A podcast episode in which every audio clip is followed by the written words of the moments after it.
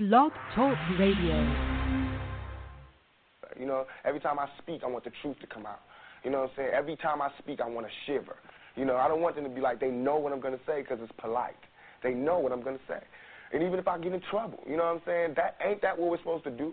It's, I'm not saying I'm going to rule the world or I'm going to change the world, but I guarantee that I will spark the, the, the brain that will change the world.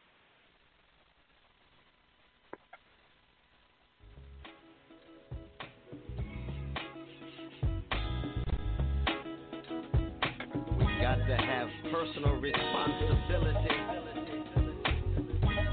political accountability, and corporate culpability. Get up, get up, get up, get up, get up, get up, get up. We must eliminate poverty. I don't care what color the person or child.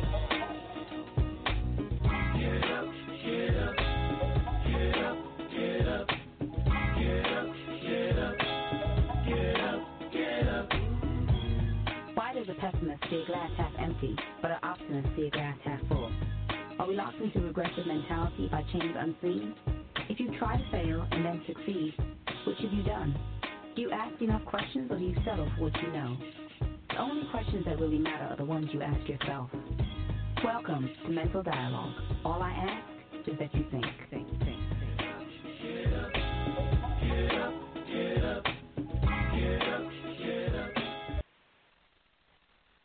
Good evening, everyone. It's your host, Montoya Smith, aka Black Socrates, for this special edition Mental Dialogue pop up show, Camila Harris Revealed.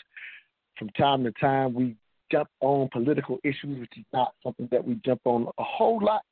Uh, but when we do, we try to do it well, and I bring on people that, as I always say, a little smarter than myself when it comes to politics. I got a couple of returning special guests. I'll start with um, the Queen is on the line with me this evening.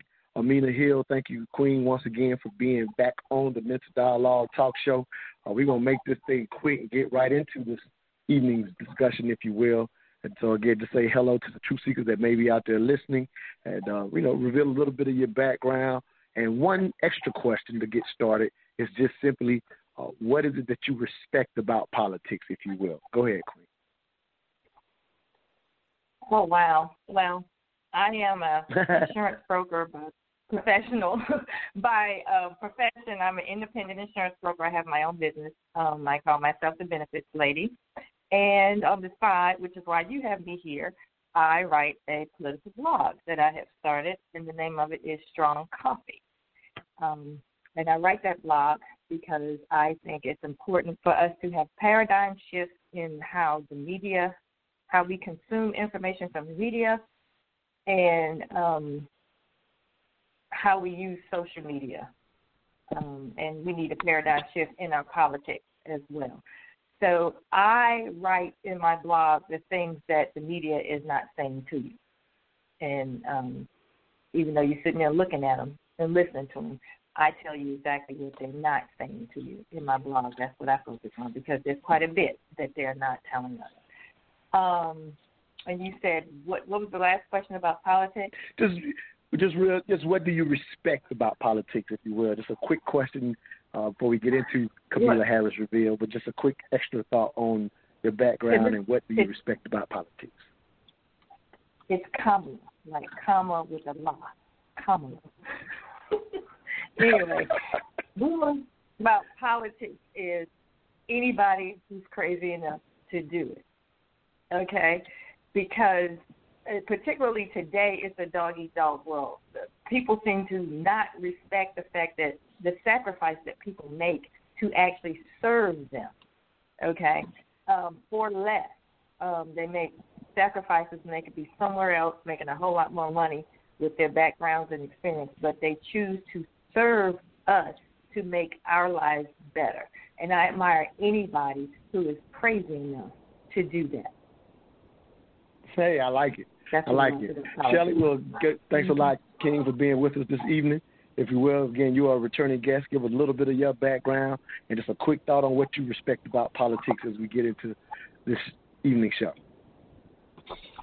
Um, hey, Montoya, thank you for having me. Um, My name is Shelley Wynter. I uh, co-host part of a team of four that host a radio show on the, the largest news and talk station in the country, uh, 95.5 FM WSB. We're on every Saturday and Sunday night at 9 p.m.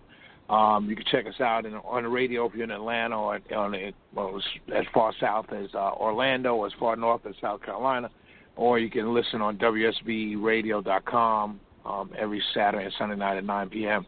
Um, politics really simple. Politics is just the control of resources.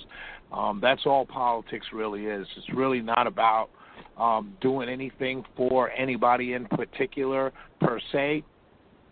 The reason why people who can make a lot more money doing something else run for politics is because it's power. Um, it's literally the control of the resources, whether it's the sheriff who controls the resources of a local jail, which could be in the four, five, six, seven, eight million dollars a year, or is it the president of the United States, or even a congressman? Um, it, that's one of 435. It really is simply, simply put, politics is simply the control of resources. I like it. Uh, Leo Smith, thank you for being on with us this evening, King, if you will. Uh, give a quick background and answer that quick question before we get started with the show. Um, what do you respect about politics as well? Go ahead. Thanks for being with us, King. Montoya, thanks for having me, and uh, thanks for your patience with me signing on after a long meeting today. So, yeah, my background is some of you. I, I was um, I'm consultant to the Republican National Committee, and um, one of the political directors for the Georgia GOP, and now run a political consultancy where um, I have a campaign going on called Secure Vote Georgia, Secure the Vote Georgia, advising the Secretary of State of Georgia on voting and political engagement. And also, I'm chair of the Community Outreach Committee for the COVID 19 Task Force for Governor Kemp.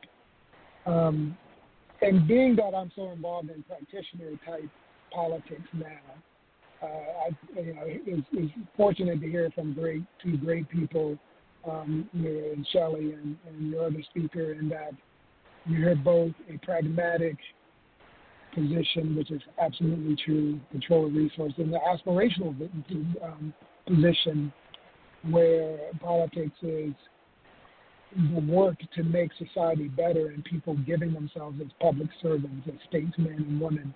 And, and you know, I you know that both both those definitions are true and then we have to find ourselves when we're trying to socially engineer and change the way politics impacts people's lives.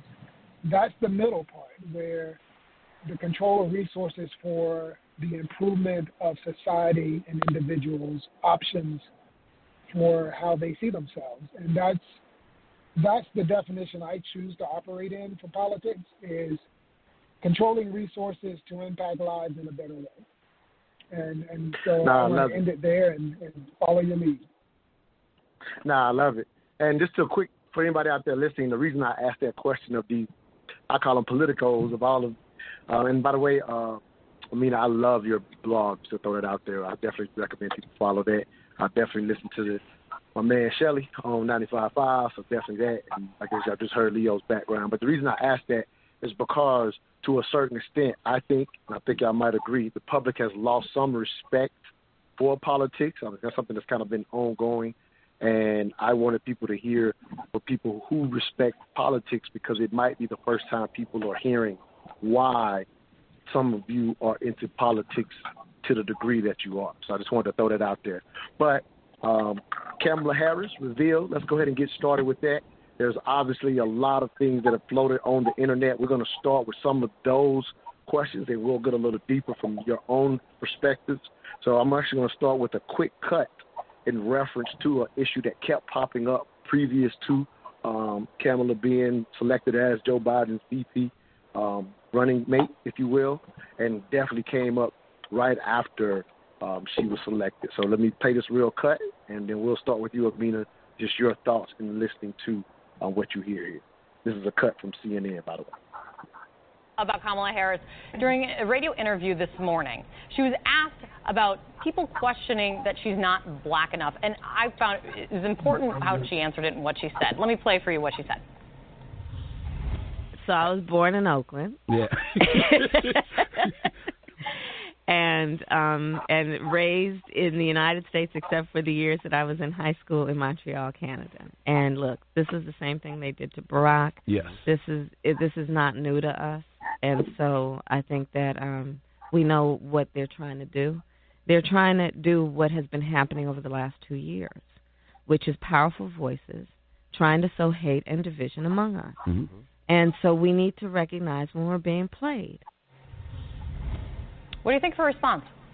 You know, I think it's it's a good response, and I think it's something she's going to have to answer more so in terms of politics, right? I mean, on the one hand, the question of blackness is about sort of where did you grow up and who your parents were, but it's also a, a, a question of how black are your politics, right? Uh, how well do they represent African Americans? And I think so. Her record as a prosecutor, I think when sometimes people talk about uh, how black she is, in some ways they mean uh, her record as a prosecutor and whether or not that uh, is in line with what's best for African Americans, because we know about the disproportionate ways in which the criminal justice system has affected African Americans. But yeah, I mean, I think this is a question that she's going to get. You hear a lot of sort of Twitter buzz on this in, in some ways with people questioning uh, whether or not she's just performing blackness. Is she really black? Uh, sure, she went to Howard, uh, but she married a white man, which I think she also addressed uh, in that interview as well, and essentially said she married who she fell in love with. So, you know, this will be a question that she'll have to answer, as we know that Obama did as well. Amina, let's put it immediately. That's why I went ahead and brought it forward, forth, if you will. Um, to my surprise, as I was getting ready for this show, um, after she was selected, one of the most Googled or viewed things was actually her father, who's of um, Jamaican descent, his actual uh, legacy, if you will. So that was viewed and reviewed, and people were trying to find it, and this seemed to be so important. But what are your thoughts on this being such a quote unquote important issue, supposedly for her being the selection, if you will? Go ahead. Ignorance is a lack of knowledge. It's not a negative word. We use it negatively, but ignorance is basically a lack of knowledge. And people are speaking from ignorance on this. One of the things um, about that clip is I've seen the entire clip, and they only played part of it. She goes on to adamantly say, "I am black. I am black. I am." She was adamant about it. I am black, and that's all that matters. What does she identify as? But here's the thing: why are we having a conversation about how black she is? Because we want to distract from the fact that you really don't like the fact that she is black. So you want to make her something other than black. Um, it's another one of the oxymorons of our politics. Um, it's uh, you know, it's the birth of mess. It's um, really cowards who can't really just say, I don't care for her because I'm black. Um, and then, unfortunately, black people and um, others follow other people down those rabbit holes. She identifies as black. That's the bottom line, and nobody really needs to be questioning that. Do we ask white people? Um, you're not, do we tell white people you're not white? I mean, why do we do this to black people? Why do we do this to people like her and Barack Obama who get who ascend to a certain level of power? And um, because other folks have a problem with a black person having that power, then you start trying to make them something other than to distract from your own cowardice in having a problem Oh. with her blackness. Okay. Um, Shelley, I'm going to go to you. I remember seeing a quick thought of yours as, again, I follow each of you on social media, and I remember one of your quick thoughts from your perspective was, uh, from your side of the coin, if you will, was leave this issue alone. Um, let let the other side deal and contend with this. Uh, was kind of the thoughts I saw you say about it, but I'll go ahead and let you articulate. Um, you know, from what I could see, how you were viewing this. Go ahead, King.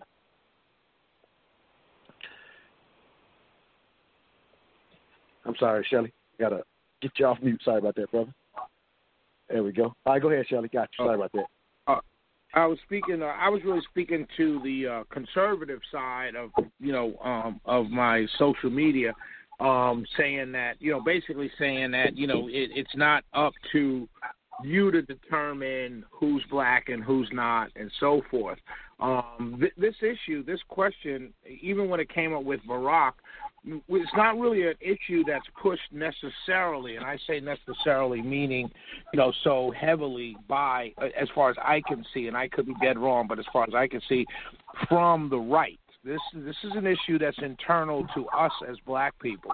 Um, that that is a question that comes up. The people that I see that are pushing this question or asking this question um, a lot of, of African Americans who do it, and and I and I think it comes from um, it, it just comes from the idea of one the politics of it. You know, being a prosecutor, I think that's part of it, and I think a large part of it it has to do with when you marry outside the race. Um, a lot of I've said many times, even when Barack had announced he was running for president, had Barack come out there with a wife that was with long you know, kind of reddish blonde hair and blue eyes or light skin and very fair skin, I think Barack would have been challenged even more by us. Um, but the fact that Barack came out with a sister from the south side from Chicago, built, looking like, built like, um, a sister carried herself like a sister. I think that solidified his bona fides, if you will, as a black man um, for many of us. Um, and I think if he come if he had come out in a multiracial marriage, I think it would have been far different. Um, and I think that's where it comes from. So, and I think the right jumps on it as just a, an attack point. Um, you know, politics is a blood sport. If you have something to use, you use it. When John McCain was running the first time against George Bush, they called his wife a drug addict um, because she had written in a book that she had started taking painkillers because she had back surgery, and they called her a dope fiend and a drug addict. Um, they adopted an Indonesian baby, and they and the Bush campaign in South Carolina said uh, John McCain had a baby outside his outside of his marriage, and it was a black baby. Um, that's what politics is. It, it, it, you tear down your opponent because you're trying to win. As I said at the start, the control of resources. It's a power thing. So you know people people will talk about their coworker in an effort to get a manager's position at McDonald's. So you can only imagine what happens at the pinnacle of power, which is to run the country. What kind of attacks you're going to go, you're going to get um, when you're trying to be the head of the most powerful country in the world and a heartbeat behind the, the leader of the free world. Um, so you know the attacks are what they are. It's a part of the game. Um, and what I see the attacks, I see the attacks coming more from us then they come from the right. I think the right just picks up on those attacks as just another way of saying, "Oh well, black people are saying she's not black, so I'm allowed to say it also." Um, and and I think that's where where you have that coming from. And I think there's a large part of you know we've talked about it before. You talked about it before in your show where there's crabs in a barrel kind of sentiment where someone is rising up and we are snatching them down. Um, and to the point about white people doing it, white people do it every day in politics politics. They destroy each other. They talk about each other. Um, Karen Handel didn't go to college. They called her a high school dropout and a dummy and everything like this. White people called her that. So you know, it, it, it it's a part of the game, and we sh- if we want to play this game, we have to learn the rules of this game. And the biggest rule of this political game is, quite honestly, is there are no rules. The only rule is to win at all costs. Um, is it the right thing? Is it a good thing? Probably not, but it is the reality for callers. So Leo, I'm gonna go to a couple of calls real quick, Leo. I want to definitely move into her being a district attorney, but since we got people wanting to get on, I'm gonna let them jump in on this thought real quick, and we'll move into her background as a district attorney, if you will. Again, that was an issue that has been floating around on social media. We want to discuss that as well, but let me go with the first caller real quick. Area code 817, last three, 503. Give us your name, where you're calling from, and your three cents on this discussion this evening. What's up, Montoya? This Flying Salsa, Fort Worth, Texas. Hey, how you doing, King? What you got for us? Man, you know I got a couple things, brother. Um, great show, great topic. It's a hot topic right now. My question is, how come people that perceive that that seem to know a lot about politics and engaged in politics seems to think that everyone else is somehow ignorant if we don't agree with the candidate that's thrown in our face. Somehow we're just ignorant and don't know what we're talking about.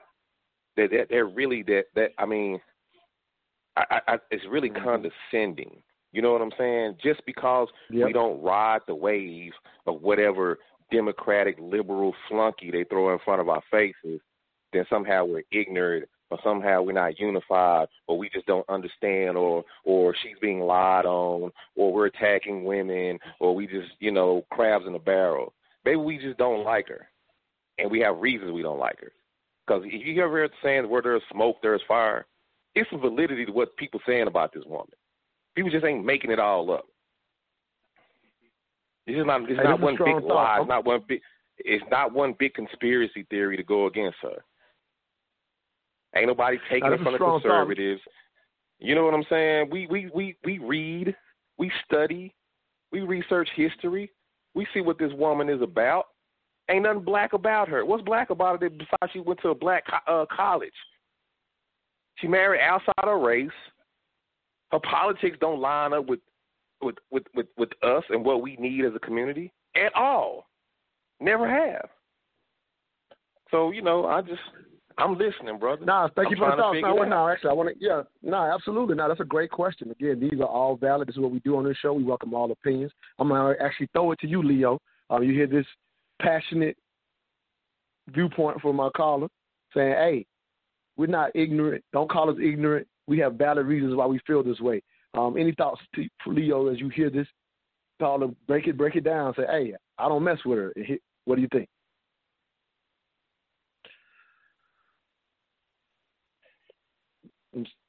Hold on one second, y'all. I'm messing with. Got my. All right, here we go, Leo. I got you live. Sorry Mhm. about that. Okay. I mean, what the brother's frustration is is one of the, the nasty natures and the pragmatic nature um, of politics. That you run into the same thing when someone calls you ignorant. That they're calling you ignorant because they can't make an argument uh, that that that can create a different postulate than what you're proposing. And so that's why they do that because that's an easy way for a person to try and get some sense of control over a conversation or some sense of direction that they're trying to achieve and when they don't have reason to, to benefit them. But the fact is, is that this whole discussion of is somebody black, uh, it is an unreasonable discussion because the whole imprimatur of race and how it's being used as a commodity to win and and to defeat, and you know that that's a shameful reality that we have to deal with because and so so I hear in the pragmatic you know again you know Shelley brings out right correctly I mean the idea that you know people are going to do in politics what they need to do including call you not black or call you too white or call you this or that or say that it's the China virus or whatever they're going to do whatever they need to create the kind of messaging that they want to create it may not even have to do anything with the dastardly concept of racism. It may not have anything to do with that. They may say I need might need to act like a racist in order to get the voter turnout that I need. Um, so, and it's all shameful. And we should not have this conversation. I mean, what is blackness? It should not be a conversation we even have to discuss because the fact is, is that, as the brother just said, we should con- we should have a concept of what is the agenda that this person is carrying with them that serves the needs of people who happen to be black. And the only reason why it's relevant that those people are black because they have some similar conditions. But even that definition doesn't apply. So this is all just kind of ridiculous. And so the, the value of the conversation here can be one of sociological impact, but the fact is we're talking about it in a political context. And the only way to talk about things in a political context is the pragmatic aspect, who's winning and who's losing from the conversation. No, it makes sense. So, so, All right, let's and so the winners of the conversation is there's a desire. I was I, I implemented a strategy with the Georgia GOP to drive down uh, Hillary Clinton's bona fides, as you might say, by creating dislike of her in the black community. The same tactic is going to be used with Kamala Harris to create dislike of her in the black community. It is just politics. It's electioneering. It doesn't mean people are being racist. It means they're using racism and our hatred of racism or our favor of racism to control messaging and control outcomes. So yes, we're getting Wow. played, played as Kamala Harris pointed out. We're all getting played if we fall prey to it. Nah, great points. I heard it firsthand. He, strategy being used. I mean, I want to get your thoughts real quick on what the caller had to say, and then we'll get to the next caller. Go ahead. Queen. Um, Leo is hard. He's he's a. I can alm I can barely hear him, and I didn't catch the the kicker he just had there at the end. So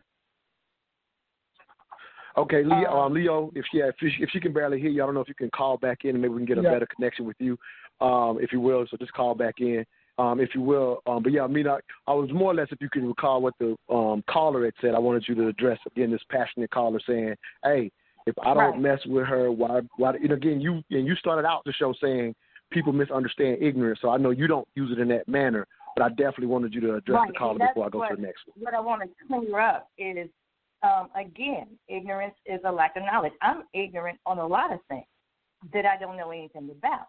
If I care to know, I go do what I need to do and research and find out about it, apply my discernment and common sense to it to come up with what is probably accurate or closer to the truth.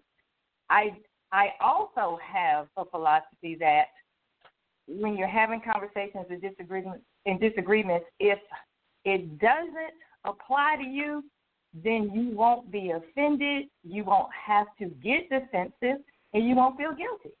If some if I read something or hear something that makes me feel some kind of way, I look inward. I look at myself first. Why is it that that struck a nerve or somebody stepped on my toe when they said this? I look at me. Um, and the other thing, just as those people, just as he expressed his passion about not being told how to feel and all that, I personally don't believe in telling people who to vote for. I believe in being a happy warrior. Advance, you don't have to tear people down. If you believe in your candidate or whatever your cause is, advance that, promote that. Because for me, if you're spending all your time tearing something or somebody else down, it's because you don't have anything to advance your argument or your candidate with. And I don't like being clumped into the us because all of us are not the same. Okay? So it's not, don't assume from me that all black people might feel like you do because we don't. Um, that's one thing about us is we're not a monolith, as we like to say. So be the happy warrior, but don't just say I don't care for her, and don't just repeat the talking points that we hear from everybody else saying, "Well, she's not for us." Why? What is the problem? Say what the problem is, then listen to what somebody else may have to offer for that. And then, if you really just, if you know what you're talking about and you don't care about her, then just promote your person. If you're for Donald Trump, say that. Don't spend a whole lot of time pulling somebody else down. If don't and don't just follow other folks and and don't just repeat what you hear on social media or see in social media because that's another problem with our political discourse is social media is very dangerous now because people do not know how to use it. And we use it wrong. And we don't use it to advance ourselves as a people. We have we're sitting here with phones in our hands while the civil rights folks had nothing. And they got legislation passed. And most of us were born early enough to not have civil rights when we were born and voter rights when we were born to live and get them and lose them again and that's and right now the way people just read headlines and don't go past the headlines or just react to something and share it without even knowing what they're sharing, that's a problem also. And it's kind of out of control. And until we get some discernment about ourselves and some social media education, and people really just stop using it to tear folks down as opposed to advance yourself and your group of people, it's it's it's going to be like it is. And No, those who know enough. how to me- take advantage of it are doing it. Now, fair enough. Uh, real quick, uh, blind sauce, as you say. Um, I would say the guests I have are on a level that they're not going to be the ones that do that. And some of the one thing I'll say to answer you and go to the next caller is simply this: some of those who you say are really into politics are on it on surface level and doing a whole bunch of what Amina just talked about. So they care about it and watch it every day, but not from the standpoint of really moving the needle on legislation. So they, no matter what you say, like you said, you may have thought out your reasoning for why you feel the way you do, and they won't even listen to it because they're locked in from a mass um, um, a mass media standpoint, if that makes sense. So thank you for that thought. Let's go to the um, actual next caller. Area code 404, last three, 419. Give us your name, where you're calling from, and your three cents on this evening's discussion. Hey, how you doing? This is Frank Asante. Hey, how you doing, King? Thanks for calling in. What you got for us? Thank you. A real quick question. Um, first of all, um, I'm a black man from Africa, and um, I just have always have questions about the black community because it's just new things coming up every day. First of all, the first question is, what is the purpose of this woman's name coming up to the spotlight? There's a reason why this woman's name came up to the spotlight. Right. So the question I have for Black America is are we more concerned about his blackness, whiteness, whatever, than the reason why her name came to the spotlight? And the second question is I hear it all the time about the marrying outside of your race. Like I said, again, I'm African. Uh, is marrying outside of your race a, a code in the African American community that completely disqualifies you to be black or do anything for the black community? Those are my two questions. I got you. We're gonna just deal with the first one because I definitely got to get into her background in reference to her becoming the VP nominee.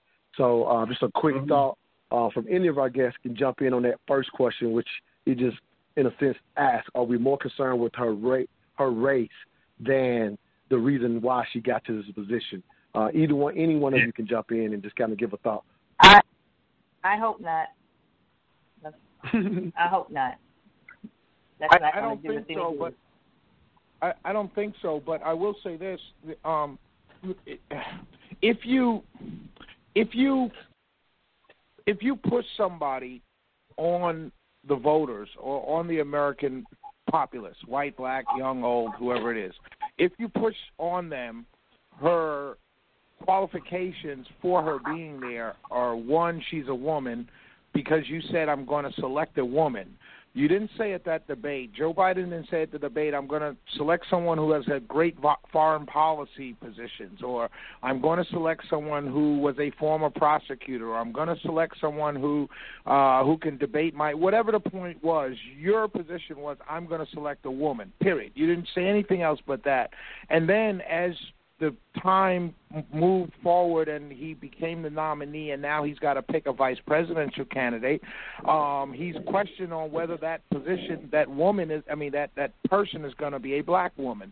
And he said no i just said it was going to be a woman. And then he's pressured um it came out 3 4 days before he made the selection about uh, uh of Kamala Harris it came out that over a hundred African American Democrats and powerful Democrats wrote him a letter saying that his pick has to be an African American woman. So if your position from the outset is selling the American people or the American voter on her gender and her race, then it only plays that the people are going to judge her on her gender and her race. And policy becomes completely secondary and, and, and tertiary simply because that's not what you put out there as your reasoning for picking her. Um, most people pick vice presidents because they want to win an area of the country or a state um, that they think is a swing area. Um, Tim Kaine was picked because they needed Virginia at that time. Um, uh, uh, um, um, Bill Clinton picked Al Gore for the South, the Southern Democrat. I mean, most people, most times, the vice president is picked for regional purposes and to win a regional area, or to win an area of the country, or to win a, or or even to win a section or demographic within the party, whether it be the Republicans or the Democrats.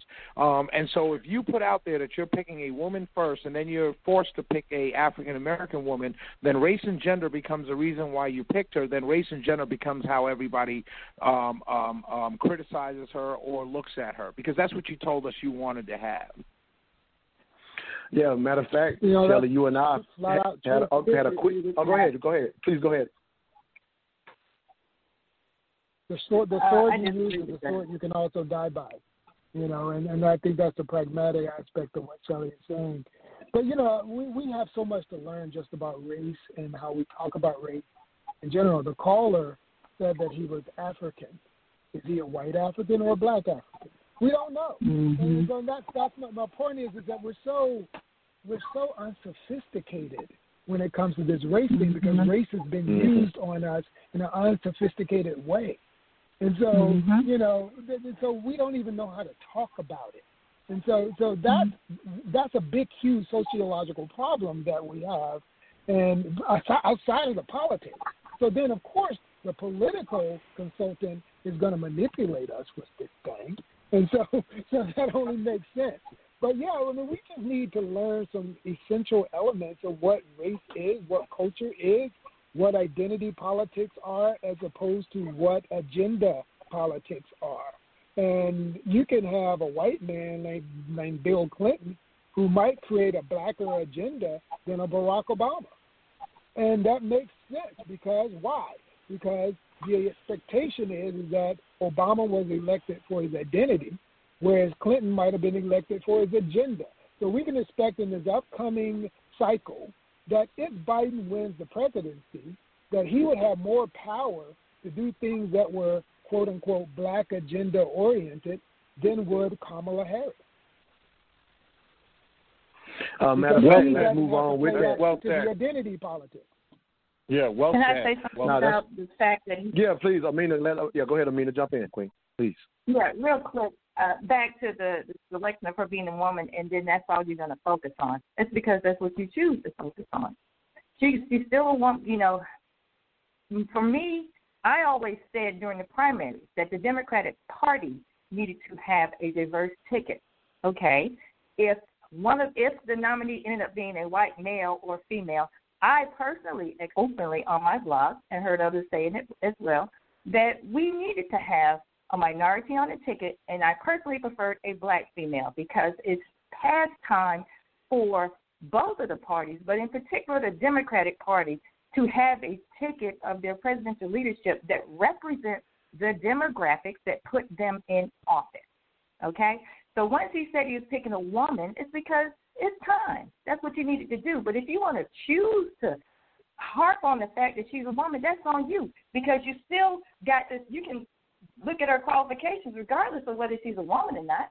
She still got qualifications. She still has a career. So why are you only focusing on the fact that she's a woman? That's because you want to, because she still has what it takes to do the job, and she has the background and experience to do it.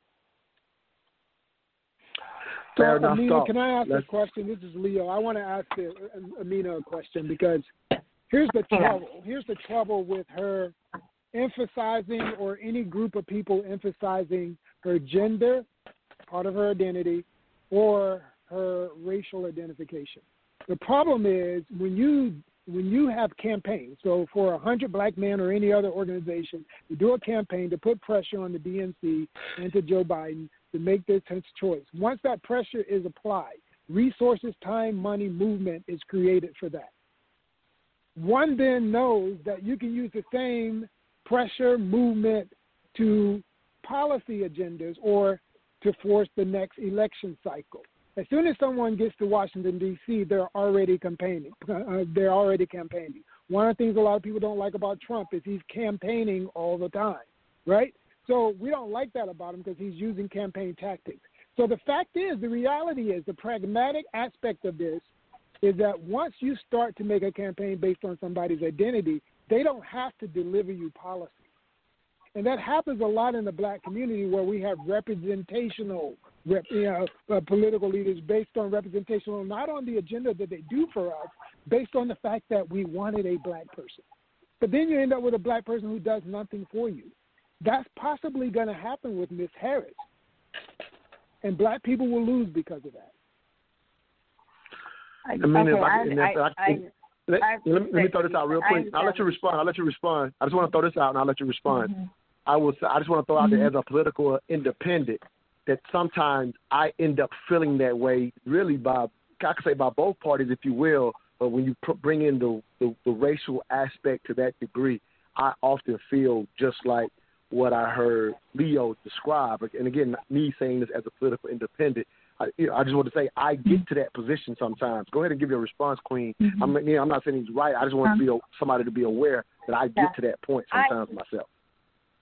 I understand what he's, but I don't think that's the case this time. I think she's actually going to. The good thing about her, as opposed to the other options he had, is that she will be in his ear about black concerns, as opposed to any others. As, as if she wasn't there, nobody was going to be. Because I'm already upset about the fact that they're going too far left, and Bernie's getting everything, and they can't seem to want enough. But I personally feel like um, she will. I understand what he is saying, but at what point do we get to the table and get the things that we need if we don't scream and ask them? Because um, I've been voting for president since 1980, and I am over um, voting um, for a party, and we never seem to, you know, quite get what we need to get. Okay. Yeah, I think a lot of people are getting tired of that. But I want to move on to the idea of what Leo was talking about, uh, identity over agenda. And I think just getting into some of her career, there's some clarity or some questions that have been floating out there. I definitely wanted to get y'all take on it. So even, for example, um, as her time as a as a prosecutor, I can admit um, prior to, you know, at first she was running for president, and then obviously she's just recently become the VP nominee. But during that time, for the the candidates to review, I was concerned, um, being someone who one of my soapbox issue is mass incarceration. I feel like I've studied it pretty thoroughly, and so I initially, like a lot of people, just hearing the initial background of her being, you know, a prosecutor and a DA and things of that nature, I was very concerned. I'm like, wow, are we going to put somebody forward who, who basically uh, was involved in the very thing that, in my opinion, has hurt our community the most? Uh, what I have since learned, um, I saw Roland Martin say this, and I agree that you know now that she's selected, there's going to even be more scrutiny. So I will say, now that she's been selected, my my review and my research has taken me to a, a broader sense, and this is why I want to hear y'all thoughts on it. So yes, she's been a DA. Yes, she's been a prosecutor in the past.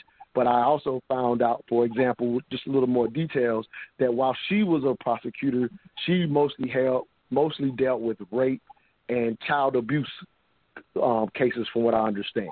And so, in that case, I don't know how many people would ever. Whereas I was on the board of she's locking up all these black men, as we always say, with mass incarceration. I don't know who would disagree with locking up people that are child abusers, if you will. And so, so it's almost like we don't. We we get so upset, myself included, about mass incarceration that sometimes we don't take the the broader look. Or when she was a DA, she had programs that some were beneficial, but there are things that you can question. Nobody has a perfect record. So just wanted to throw it out there that I think people have to go a little deeper or at, this point to get an understanding of, in a sense, what her background was since that's becoming to the forefront. Um, like I say, she's the VP nominee, but people are still using it on whether they're going to vote or not. Um, I mean, I'll, I'll go ahead and start back with you with this, Queen. Okay. As far as the truancy situation, she, and I've seen her say this in interviews. She, um, she looked at, she was looking at some crime numbers and trying to figure out the source of the crime numbers. And what she found out is they were young and in their early 20s. And she was like, why are so many of these people coming through here for these crimes? And what she found out is they were high school dropouts. So she um, started the truancy program to cut down on the dropout situation. And what she did as a part of that, and she did admit, she said her staff told her not to do it, and she said, but I am. And um, she um, provided, the program was supposed to provide resources to the parents. They were there, but of course, you know, as what happens to us often, prosecutors criminalize things as opposed to doing things to help keep people out of jail. But her program, um, it was called the um, San Francisco Reentry uh, Back on Track Initiative. And in a nutshell, what happened was she had the program, she had resources for the parents to help them with the things that were keeping them from being focused on keeping the children in school. And um, dropout rate went down 30%, and the crime went down as well. That is what that program was. She has said that in some cases she uh, regrets how the program was used, but she didn't set out to lock up a bunch of black people. One of the things, one of the problems I have with black folks saying that is one, nobody said a damn thing about Amy Klobuchar's record in Minnesota, and I was screaming to the top of my lungs day in and day out, tweeting people on television. Even the media wouldn't vet her. I don't understand why we think black people are not supposed to hold black people accountable. And if the what and do you make that argument without looking at the demographics and the percentage of people there? For example, uh, Minnesota has I think seven to ten percent black folks, but Amy Klobuchar was locking up sixty percent. Sixty percent of her people getting locked up that were black was sixty percent. That's a problem. That's intentional. And she admitted it because Republicans make you be tough on crime. So they have to find something to make their careers look like they're tough on crime. But that's what she did with that program. And um I just think it's a little let me, bit if you will, let me look, if you will, Quinn. I want to get some more thoughts, so we just just kind of play this out. But again, thank you for those thoughts. I just want to jump in some more thoughts. Mhm. Um, Shelley, your thoughts on this DA uh, perspective? Again, I just kind of threw it both ways, saying that prior to now, I was one of those people who was just like, "How are you going to give me this candidate?" And I'm not again, I'm not saying I'm okay with what I'm seeing now, but as I dig deeper, there's definitely more behind it as I do more research. Go ahead, King. Any thoughts on on that aspect of her background? Well, I think that um, uh, as a conservative, um, the prosecutor as a background doesn't bother me um, because, like I know, I know our community and many communities have problems with crime. The problem is Democrats have made prosecutors a bad thing. So the interesting thing is that, can you hear me? Yeah, you're coming loud and clear. Go ahead, Hear me? King. Yeah, you're So going the- through, you're coming through clear. uh, the, the interesting thing is that the Democrats were the ones who made prosecutors a bad thing to the point where there's a whole uh, program or a national cry to defund the police or reallocate funds, however you want to define defund. So it, it's interesting to me when the sister breaks down the truancy program, and she's absolutely correct. There's nothing there's nothing unfactual about what she said, but the issue becomes if a white Republican were to do the same thing, to run the same truancy program, does he get the same benefit of doubt that the black woman gets, like she asked about Amy Klobuchar? Does a Republican get the same breakdown and, oh, he really helped people and it wasn't that bad? I'm seeing USA Today put out a story saying Joe Biden's 94 crime bill didn't lead to mass incarceration. And I'm saying for 20 Laughable. years we've said mass incarceration came out of the crime bill, and now you're trying to rewrite history. So the issue of Kamala Harris being a prosecutor is not an issue for a conservative like me. It's an issue for the Democrats because they're the ones who have best, who have made prosecutors and law enforcement as a whole a bad thing. So now you're looking at a position where you're having to, like you did, um, Montoya, look back at her record to glean it to say, okay, well, it's not that bad. Well, that's because you've been made to think prosecutors and law enforcement as a whole is a white systemic racist institution. And if you have someone black that was within a the Democratic definition of a white institute, white supremacist, quote unquote racist institution, that is law enforcement, prosecutors, cops, judges, courts, and everything included in law enforcement, if that has been your position as Democrats for the last five years, then how the real question is what you asked, Montoya, how do you give me as your president an African American former prosecutor, no matter what her record was? Leo, any thoughts on that question? Uh, again, we're just pulling this back from everybody's perspective. Go ahead, Leo.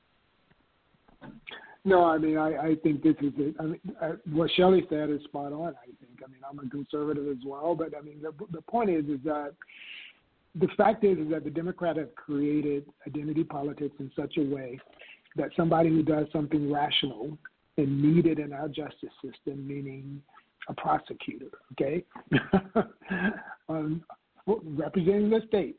Okay, so someone does that job. If they're white, they can do that job and be heralded. If they're black, we've con- con- created a condition where they can't do that job without being questioned about their blackness. But further, the Democrats have taken it a step further, as, and and that is is that they have now explicitly said if you use a black moniker, if you say that you're black, you actually can get away with some stuff that you can't if you're white. And meaning, Pete Buttigieg couldn't get away with any kind of soiled background as it relates to how he treated uh, black people as he was mayor. Um, Klobuchar actually didn't. Klobuchar was, you know, the reason that her candidacy didn't go anywhere was because they did drill down on her background as relates to that. If Klobuchar was brown skinned, she would have survived. Any thoughts on that, Amina? Uh, again, these are just um, their perspectives. Any perspectives on that aspect that um, prosecutors, if you're black, it's going to be harder on you because of what they just labeled or said or identify with the identity politics. Any thoughts on that, Queen? Let me get you back live. I got you now. Sorry about that. You got me now? Yeah, I got you now. Okay. The the identity for the the identity politics for me is making this a Republican Democratic thing. Why? The conservatives are currently attacking black females. They, it's their thing. They run on a um stopping crime platform, which is part of their ability to notoriously run for things and come up with a solution for a problem that does not exist. Okay, it's no secret that we have a lot of communities that are taking advantage of to generate revenue in these conservative areas where they target blacks and minorities to generate um, revenue with traffic tickets and other crimes. You, get stopped in your car just like stop and frisk on the street all the time. They, um, I don't think it's a matter of you get a pass because you're a Democratic prosecutor. I have a problem, and I've seen people put this in writing on social media that they were mad with her because she was black and and holding black people accountable who happen to commit a crime as if she is not supposed to lock black people up. You we can't do that. And then we sit up and we don't say anything. Our Congress is full of people with past careers as prosecutors. That's usually where they come from. Okay? They're attorneys, they've been prosecutors. We don't say a word about how our communities are torn up with the targeting of us for petty crimes and what have you on the guise of cutting back crimes when we don't even commit more crimes in this country than white people do. Okay. So let me and let me jump in real quick, Queen. Let me jump in just real quick for a piece of clarity because I'm 100 Mm-hmm. percent with you on the last thing you just said, but I do want to be just to be Mm-hmm. absolutely clear. Um, what was said was there's leeway if you are a there well actually there's more scrutiny if you are a black prosecutor. So just to be, I mean again, I want to make that clear point because But that doesn't you're absolutely right. And, but versus versus you had, versus you had mentioned if you just mentioned if they get it leeway if they're Democratic. They're, you know, and I just want to make it clear, it was specifically the race Okay, of the let me just say prosecutor this where you're getting hit for. Go ahead, go ahead, though, Queen. Pay attention, pay attention to what conservatives are doing right now to black females who are prosecutors. They are under attack because they are doing the same things that Senator Harris was doing with her program. And her program, as a matter of fact, went national. It's documented. The Justice Department used it. Dallas used it, Chicago used it. She's created a lot of things that have become national models as a prosecutor. Okay, but black women as prosecutors right now are under attack. Mike McConnell just had the young lady from Chicago on TV on Saturday asking her, "Why are you not prosecuting more people?"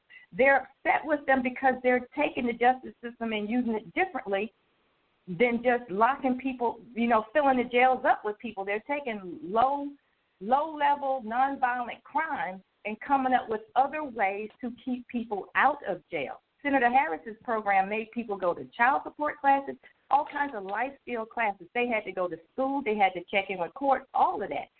And if they screwed up, then they got locked up. But when they graduated, they were free. And that's what we want to do is give people an opportunity to be a productive citizen as opposed to creating a bunch of bad records for them where they can't function as a citizen. No, I can respect that. I can no, no, I can respect that Leo, program. But here's the issue.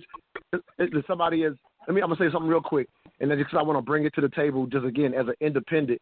So for somebody like myself who cares heavily about mass incarceration, that program, while Mhm. being great, and you know another issue that she's being brought to task on, and I definitely want to hear the thoughts on it, is you know during the time Mhm. as a DA, never pushing for the independent counsel's on police shooting, which is a huge issue, even more so than her having, you know, again, that one program that, you know, as I dig into it, great. But as a DA, not supporting that, that's something else that I, as an independent who cares about mass incarceration, care about. Go ahead, um, Shelley. I wanted to just throw that thought out there, as, as you know, again, because that's my concern. Well, I just want to say something to the sister. The, the truth of the matter is, conservatives were really the first Republican. Uh, Republicans were, were the first to start a more compassionate um, and uh, look at criminal justice. And the reason for it wasn't because of any kind of race base or any kind of I'm black and I care about black people. It was money. Um, they found that they were spending an inordinate amount of money locking people up and housing people in prisons for low-level nonviolent crimes, and a lot of the a lot of the programs that you saw that started to come out, probably about five to seven, maybe probably about uh, two years into Barack Obama's uh, term as president, at the state level, were pushed by Republicans and were funded by the same group that had pushed Stand Your Ground, which was ALEC, um, which were pushing these issues, not because actually concern for black people, but just out of a concern for the monies being spent to house people in these prisons because they were running out of space.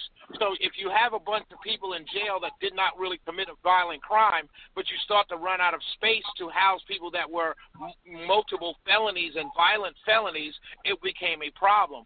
So the truth of the matter is, as as a sister was saying, those were conservative conservative initiatives around spending and re and reapportioning the money around spending so you're not running out of money just um locking people up. Um and that's that's documented um by the way. Um yeah, so and when they you started for profit prisons, for-profit prisons. That's why. I mean, I, Well, I'm not going to agree with that, but all they did was put them in for-profit prisons. Well, well, for-profit prisons were around very long time before compassionate justice started. Um, they, they've been around for a very long time. Uh, Um, uh, the, the fact of the matter is, the fact of the matter is, you can't on the one hand, you can't on the one hand talk about a good truancy program put forth by a DA at the city level, which was San Francisco, and then ignore everything as a state attorney general that she did as a state attorney general. And my point here We is haven't to gotten to dis- that. My point here is not to discredit her. My point here is just to say this is a Democratic Party platform. This is not a Republican Party platform in, in terms of a prosecutor. You're talking about many people in Congress were former prosecutors. A lot of those people were on the Republican side. But on the Democrat side, prosecutors are a bad thing because they're part of the criminal justice system, which is racist and white supremacist. So if you're African American and you're coming out of that white, quote unquote, white supremacist racist system of criminal justice, which is prosecutors, judges, um, um, uh, uh, uh, law enforcement, police, everything, you're going to be looked at sideways because the Democrat Party has pushed a negative image of the criminal justice system. It's just what it is. No, maybe. Hey, let me jump in real quick. We got a couple of we got a couple of minutes. So Amina, what I'm gonna do, Amina, I want to give you. Yeah, I got a couple of minutes. What I'm gonna do is I'm gonna take a couple of callers after the hour. If either any of them, I guess, want to stay, you can. But Amina, I definitely want to be respectful of your time. Um, I definitely want people to follow you and get some of that strong coffee on that blog. So if you can announce that again before uh, we let you go. Same thing, Amina and Leo. If I, if I need to let you go, I can. But for the callers that are getting, we'll do like a caller session after the top of the hour. So go ahead, Amina, get your information out before we let you go. And again, that's just me trying to be Okay, respectful of your time. Is on the, and I, I can stay a little bit longer. The blog is Okay, cool. Um, I'll leave, I'll leave you on then. Okay, cool. on Facebook and on Twitter um, at the Prissy Pundit. The name is Strong Coffee on Twitter as well, at the Prissy Pundit. You can find me Strong Coffee on Facebook. I love it. Um, Leo, as well as Shelley, if you need to go, y'all can. I'm gonna stay. I'm gonna, I'm gonna stay a little longer for the callers that are trying to get in, so we can do a little more discussion. If y'all can stay, that's fine. Um, Leo, I'll go ahead and let you get out any information if you want to, or if you want to stay, let me know that as well. I don't do a whole lot of social media, but what I do do, you know, uh, Leo Smith Politics on uh, Instagram, on uh, Facebook. I, I think I'm Leo Smith GOP. Uh, to that effect, my um, but um, you know my website is leojsmith.com, and I'm reachable through it. All right, sounds good. Do you need to go? I definitely want to respect your time as well. No, I can hang out for a few more minutes. And I'm, I'm Okay, sounds good. Shelley, what about you, brother? And Go ahead and get your information out, whether you decide to stay or not. I just want to make sure I'm being respectful of all of your times. Well, well, I appreciate you having me. I do have to go. Um, like I said, you can check me out at 95.5 FM WSB.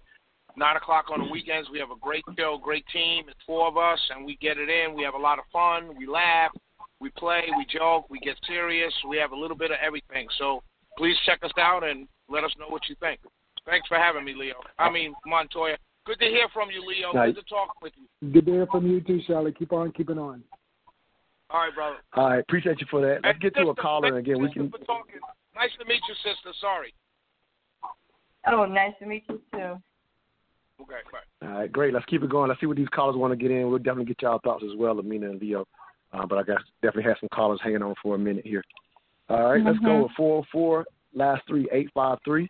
You're live with us. Give us your three cents on this morning's. I mean, I'm sorry, I'm so used to having my morning show. This evening's discussion.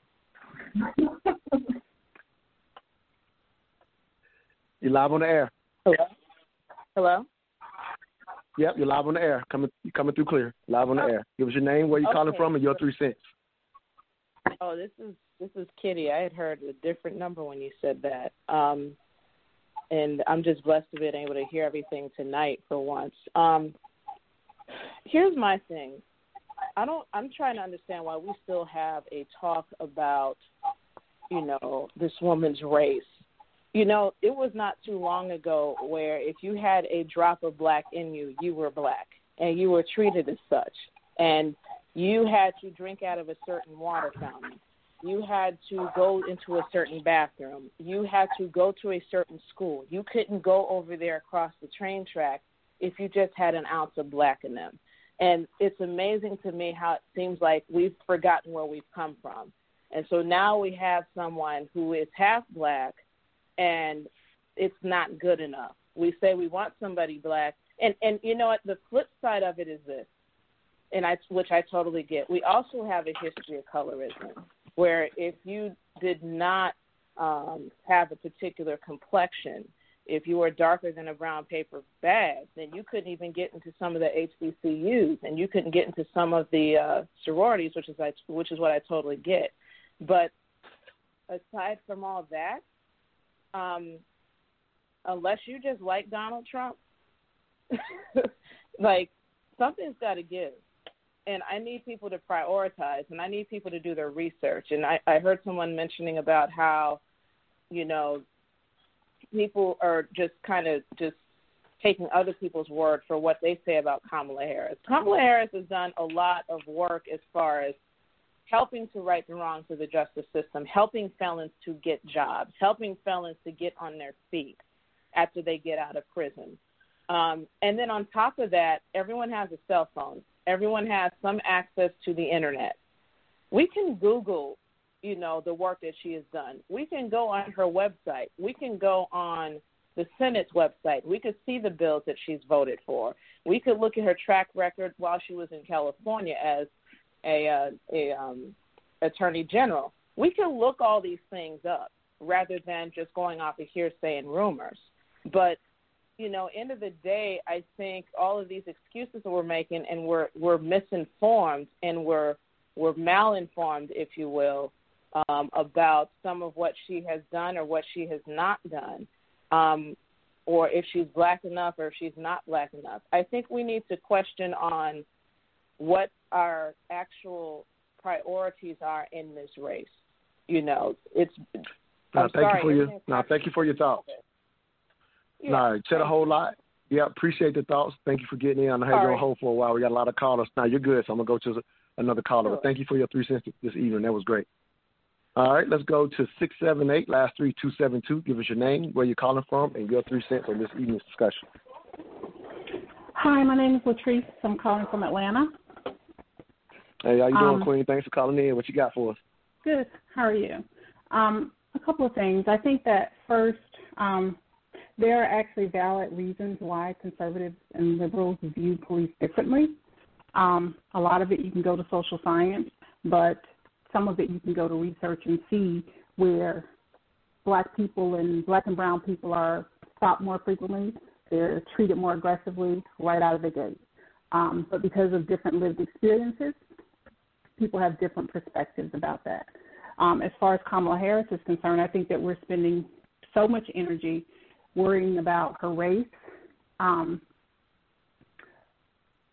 I think that it's fair game to look at her um, criminal justice record.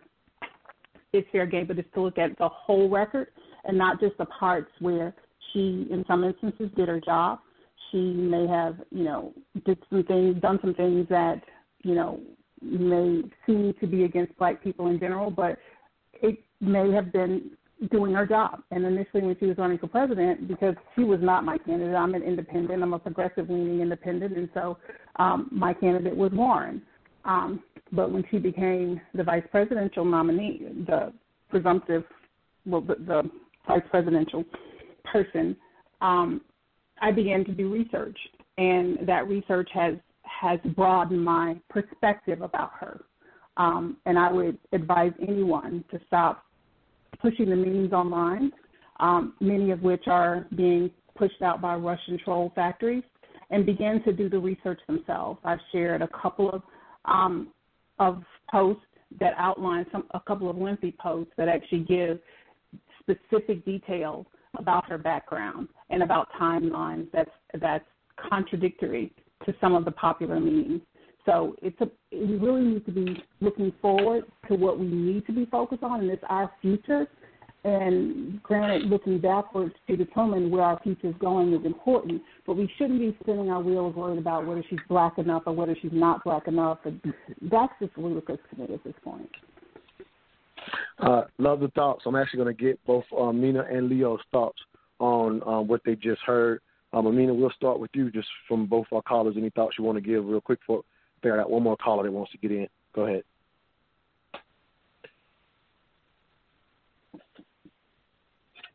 I'm sorry. I got, got something in the background, Queen. I'm trying to get it. I'm trying to keep it in and out. Sorry about that. Go ahead, Queen. Uh, yeah, I I agree with what both of them have said about doing your research. Um, I come to the conclusion some people just don't know how. Somebody put up a bad, um, some misinformation about her Sunday morning, and I was like, "What are you doing? You can." He's like, "Well, does anybody have some information?" I'm like, "That woman announced her presidency in January of 2019, and when I saw the rumors popping up, it took me five seconds to type in Kamala Harris prosecutor record. Stuff pops up. Anything you want to know, type it in your browser, and the stuff comes up. And and you know, if you don't know how to figure out what what, then you know, that's I, I don't know what else to say. But to the colorism thing, that for me goes to what I always refer to as the dysfunction of slavery. That's how far it goes back. We are still the way we're acting right now about her um, and how we don't hold white people accountable like we would call ourselves holding somebody black accountable, but we're really just tearing them down. That comes from slavery.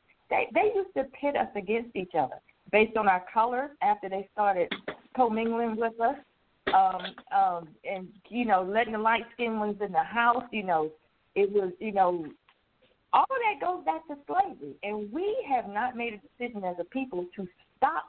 And they know exactly what to do today to do that to us. They know exactly what to do to have us going at each other. We're the only ones doing that. A lot of people just going on about their way. Um, he's mailing out his mailers um, while he's setting up saying, "Don't the, that mail-in voting is fraudulent." I po- I did a blog post this weekend where somebody sent me the the door knocker where they're going out, they're on the ground, putting things on the ground, telling people to order their mail-in ballot, and we worrying about what color she is and her record, and here we have what we have in the White House, and we're scrutinizing somebody that he, you know, got more character in their little toe than he does. It goes Mm-hmm. back to the Leo, I'm sorry. I'm sorry. I'm sorry, Queen. I thought you were finished. I'm sorry. Go ahead, finish. That's fine. Uh, you good, Leo? Any thoughts to the callers or Amina? Just again, just rocking with the callers. I think we got one more Well- caller. We'll get to them and kind of wrap this thing up. But go ahead, King. you know, brother, I, one of the things I enjoy about your you and the work that you do, and just you and yourself, you refer to the woman as queen. So I'm going to refer to the, both queens, the caller the queen and, and Amina the queen. Um, you know, what's amazing is is that with, you've got some really intelligent folks who are calling into your show, and I think the sad thing here is that we have to acknowledge, and this is a, a mean thing to say to some people who always want to think. You know, one thing about conservatism is that conservatives often will say the unsexy thing, the the plain thing, the pragmatic black and white. It's not sexy conservatism. Um, I always I'm, I'm, I'm impressed by progressives because they make things sexy. They make things feel good. And so I'm going to say something that's not doesn't feel good. Most people are consumers of politics. Most people are consumers mm-hmm. of information. Mm-hmm. They're not creators of information. They don't know how Uh-huh. to synergize information. They don't know how to do the research. You got a sister calling in, a queen calling in saying, "Why are people believing social media memes?" The reason why is because unfortunately we've taken advantage of them and we'd further we'd further the commodification of race so that we may use them Mhm. for gain. We further that and Mhm. we've commodified ignorance. We've commodified ignorance. And so Mhm. then political consultants, sellers of sugar, sellers of this, that, or the other, now use social media as a further way to take advantage of ignorance and to make them think they know when they don't know. It is a very sad thing. One of the great things I think, and look, I'm not going to be voting for Kamala Harris. I'll just say that straight up. Therefore, not voting for Biden. I'll say that straight up. But one of the wonderful things that Democrats, society has an opportunity. That sister said, hey, you're being played. I haven't heard a political candidate straight up tell people, hey, guess, guess what? This whole political game you're watching on TV is all boo boo the food stuff. She just told you that politics is Hollywood for ugly people. And people want to think that they're so smart. People have been duped into thinking that they've been taught critical reasoning skills that Kamala Harris is telling you that you're watching bullshit. And they still won't believe her. Powerful. That's powerful. and that's where we I mean, are. that's powerful. This is a sad statement on our education level here in America, in the world. Yes, it is. Yes, it is. Hey, for any of the callers out there, some of y'all are new to the platform. You do have to press one. Obviously, the ones that are rocking with us I already know. So I just want to make sure we are covering the callers. We're just going a little extra time on this special edition pop up show. So if you're on the line and meant to say something or get in, if you're just listening, no problem. Uh, we got one that just popped up. Six four seven last three zero five zero. Let's get you in. You're live on the air. Give us your three cents on this evening's discussion. Well, I just had a question. So, okay, go ahead. What what what should we tell the young people who are saying that they're not going to vote because there's no reason for them to? They're not getting anything out of it. What do you tell the young All right, people? I'm I I, I, I kind got you. agree with I'm. I'm gonna start. I'm gonna, I'm gonna give you a quick answer to that, and then obviously go to, as I call them, the polit- politicos. Get, they'll give you your thoughts on it. The quick answer I'll, I'll give on that um, is I'm assuming part of the reason I'm assuming you're making this call is obviously we talked about we're going to be talking about Kamala Harris and the VP, and so as we know, the national elections get more notoriety than all other elections. But the unfortunate truth about even national elections, the reality is 40% of the country typically still does not show up. That's just keeping it for what it is. So there's a level of apathy or whatever reasons that a lot of people fall into that position. And that's for the national elections. All other elections, those numbers go even higher for those who don't show up for elections. So I say all that to simply say to you that if you have young people saying that to you, there are local issues that you even, if you think about it, that you are aware of that politics directly affected, that you could point out to them to make them realize that's the importance of politics. And so, even in the event, again, I'm a political independent, that if they going to go to the voting booth or they should be going to the voting booth, it's for what's happening around them. So that's what I share with them. Mm-hmm. I give them real life examples. Me being from a small town, for example, my godmother was in politics And I'll give I, I give this example to young people all the time. We had this one area where the lights would be out and it was a bad area for traffic and this is in a small three stop light town so I didn't grow up in no city, hard knocks, I'm not trying to exaggerate it. But just by her getting lights put up, it ensured the youth didn't see bad activity in the neighborhood. That's a small example. There's a lot of local examples in which even young people can relate to. So I would challenge you to share local politic evidence to them and it'll hit home in my opinion. Um, Amina, I think you were about to say something. Go ahead, Queen. Yeah, there's so many other things um, to vote for other than president um, that impact you more than the presidency, actually. And that is the judges, the federal judges. They need to understand that who's in the presidency matters. For example, right now, there are going to be a lot of lawsuits around this election.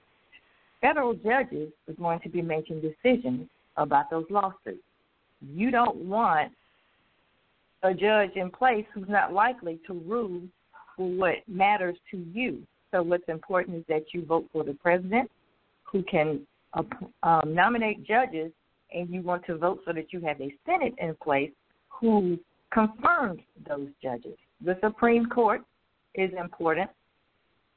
All politics is local, um, but they need to understand that there's all those um, the people who actually make the decisions in the administration are nominated by that pres- that person in the presidency.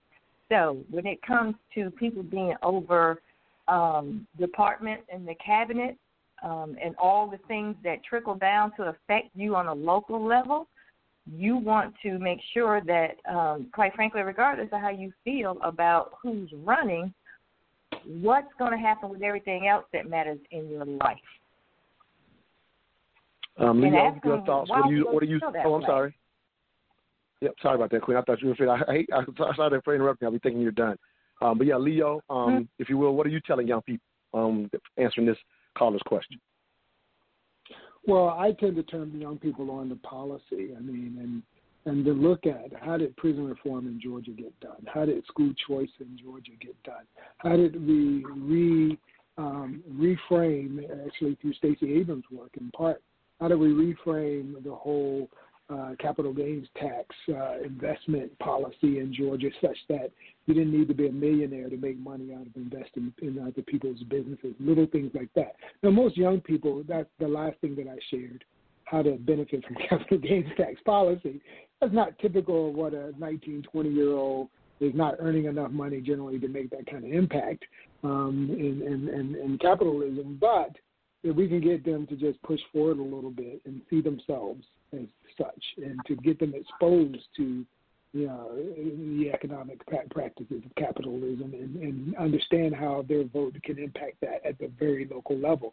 So I'm with you entirely, Montoya. I, I really don't work on national politics, and people actually ask me all the time. I was asked by Donald Trump to be his Georgia director. I turned him down. Uh, so, um, um, because I don't really like national politics. I think local is where it's at, and I think you know national is sexier, and that's why people pay attention to it. It's the big win, right? Mm-hmm. But the fact is, Mhm. that most good stuff. Eric Holder, Eric Holder, our Attorney General, African American identity as- ascribed and owned, um, stood at Ebenezer, the famed Ebenezer, and Eric Holder gave Governor Nathan Deal, for whom I worked as a campaign consultant, um, gave Governor Nathan Deal credit for doing more in prison reform than Obama and Holder did. In other words, Eric Holder was giving credit to the power of local politics. So people, young people, I tell them, you should vote. And I try and get them to forget about the national stuff, not necessarily forget about it. Go to it for the cake, but the food, the main course, all the other stuff is your local stuff. We've got a DA here, Joyette Holmes.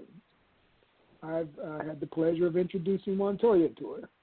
And Yes, have. she's a local politics person.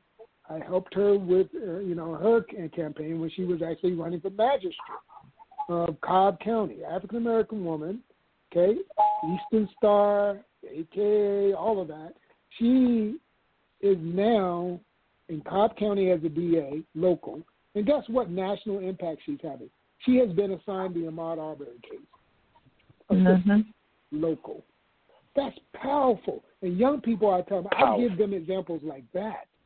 That's why you should be involved in voting. Mm-hmm.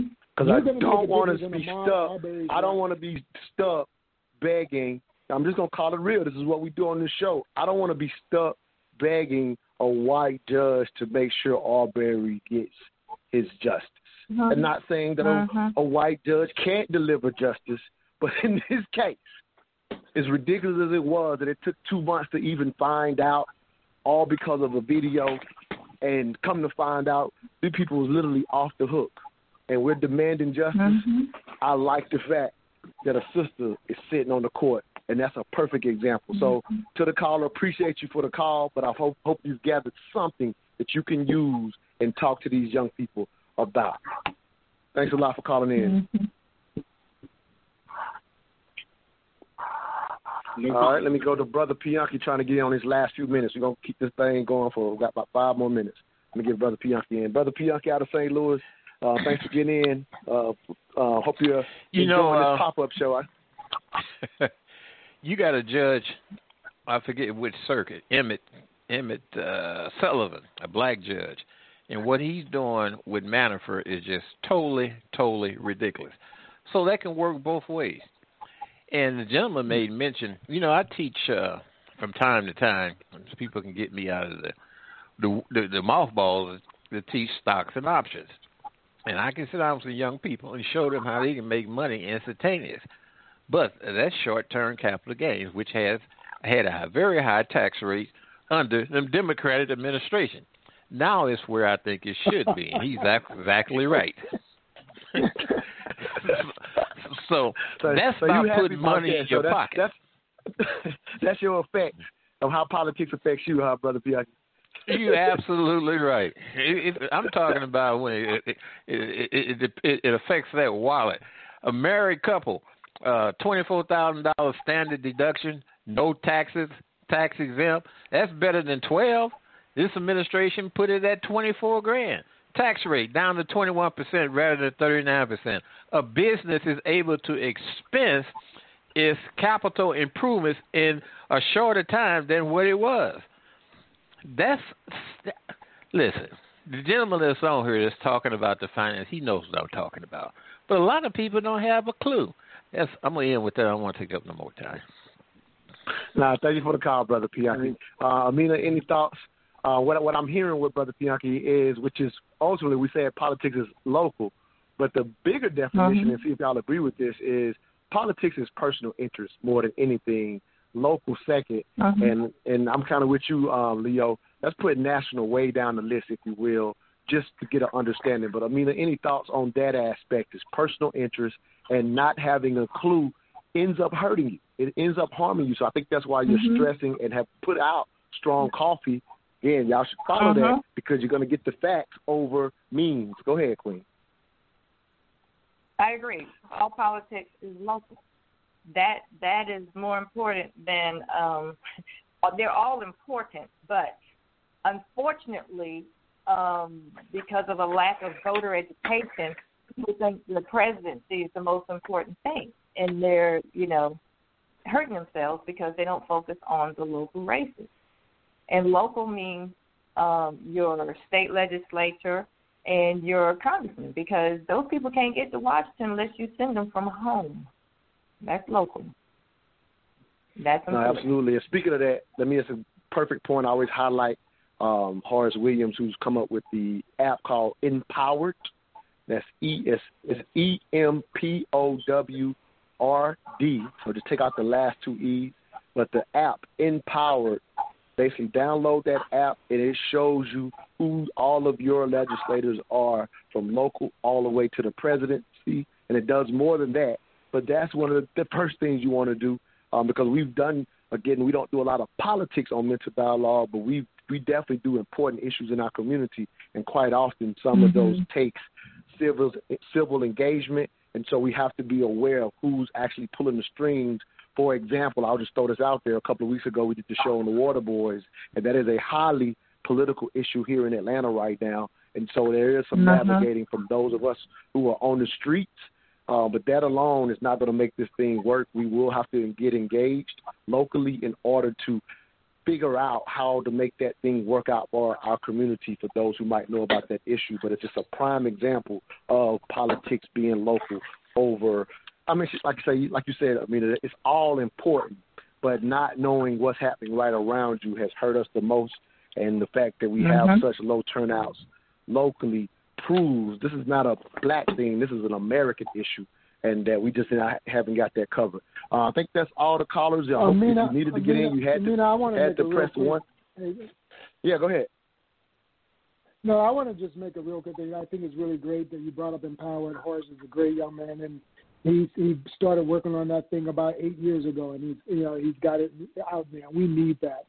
Um, Amina, I would suggest this, and that whatever you can do, anybody can do. If we can get a version of the mock UN back in the schools, okay? And if y'all remember, I'm 56 years old, so back in the day, there was this thing where we would pretend to be involved in international legislative um, in dialogue, okay?